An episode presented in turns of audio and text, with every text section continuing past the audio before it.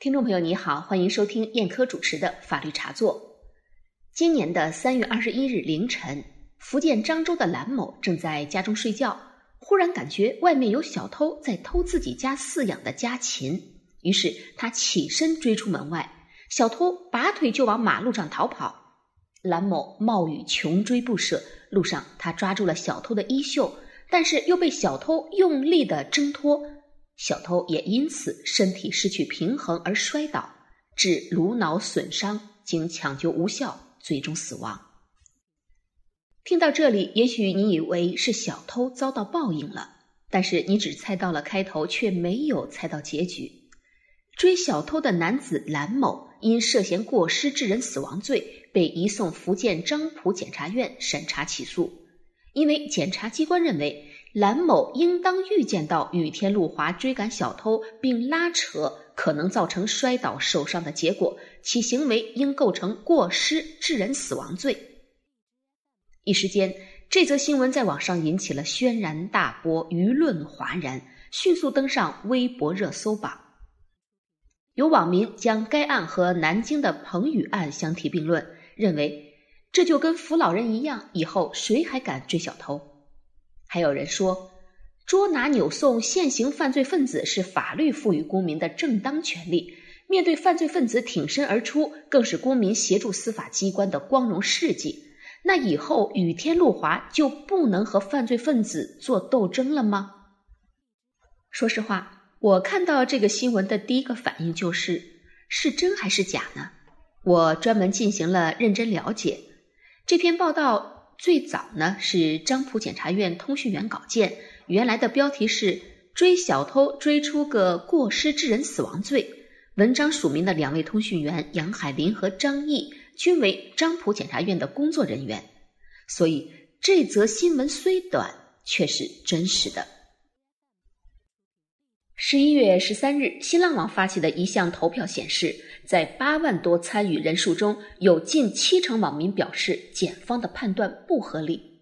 可以说，现在网上一边倒的在指责漳浦检察院。但是我个人认为，检察院替公安局也背了不少黑锅。为什么这么说呢？按照我国法律规定，一起刑事案件办理流程包括3个阶段：公安机关的侦查阶段、检察院的审查起诉阶段和法院的审判阶段。而根据我国公安机关办理刑事案件程序规定第175条，公安机关接受案件后经审查，认为有犯罪事实需要追究刑事责任，而且属于自己管辖的，经过县级以上公安机关负责人批准，予以立案。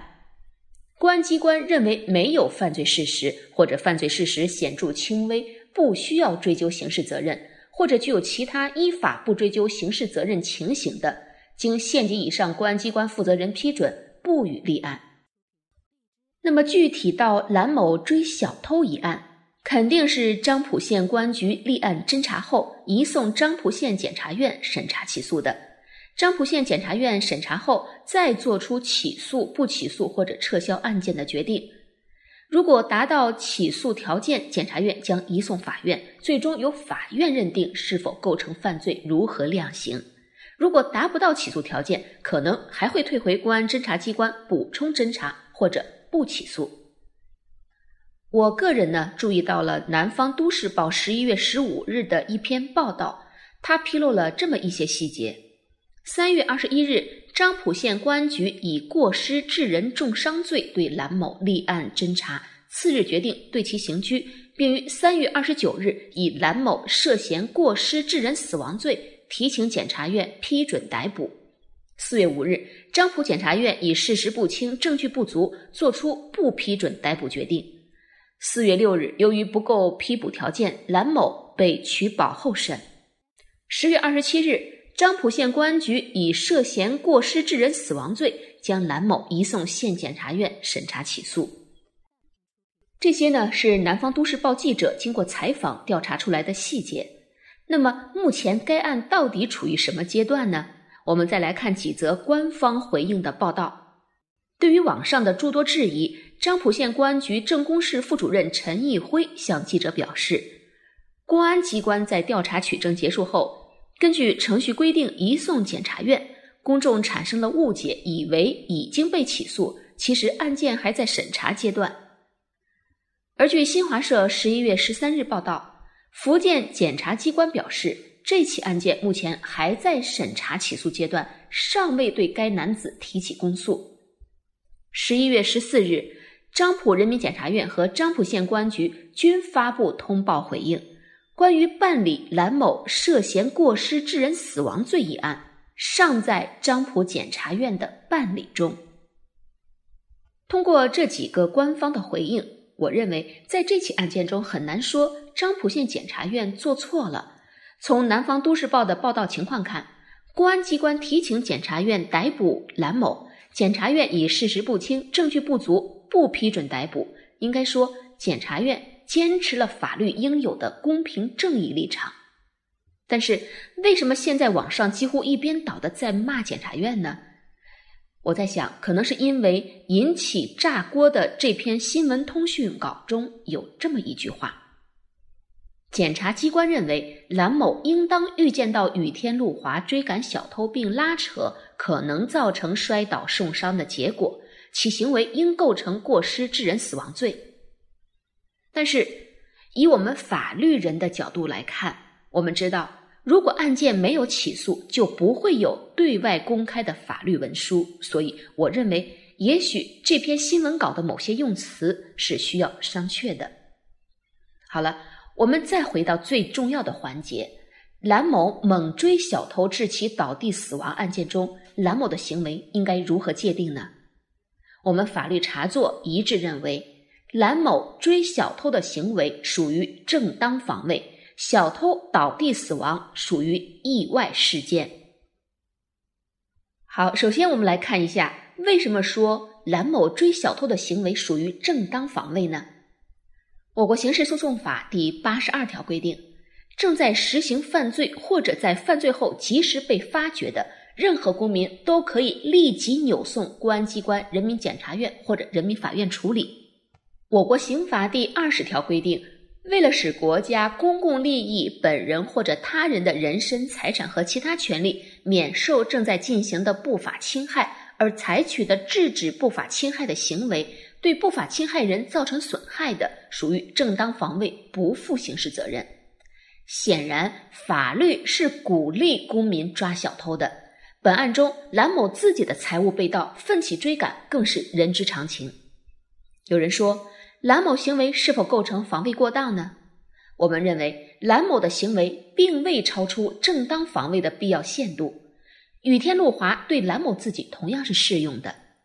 小偷倒地身亡，并非是蓝某故意殴打致其摔倒在地，或者是他拽倒的小偷，而是小偷自己为挣脱而失去平衡，主要原因在于小偷自己。该案中虽然出现了死亡结果，但是是否防卫过当，我们不能孤立的只看结果。我国刑法规定，防卫过当是指正当防卫明显超过必要限度，造成重大损害的，但并不是说只要发生了重伤死亡的结果就是防卫过当，关键在于是否超过必要限度。从新闻报道的细节来看，蓝某只是抓了小偷的衣袖，小偷为了挣脱而摔倒，抓衣袖这个行为，依照我们普通人的判断标准，不可能属于超过必要限度。所以，蓝某追小偷的行为合理又合法，不应该成为其获罪的理由。刚才我给大家讲解了为什么说蓝某追小偷的行为属于正当防卫，接下来我再来给大家讲一下为什么说小偷倒地死亡属于意外事件。过失致人死亡和意外事件，它们既有相同又有不同，两者的共同点在于，客观上行为人的行为都引起了他人死亡的结果，主观上行为人都没有预见这种结果的发生。而区分两者的关键在于，行为人在当时的情况下对死亡结果的发生是否应当预见。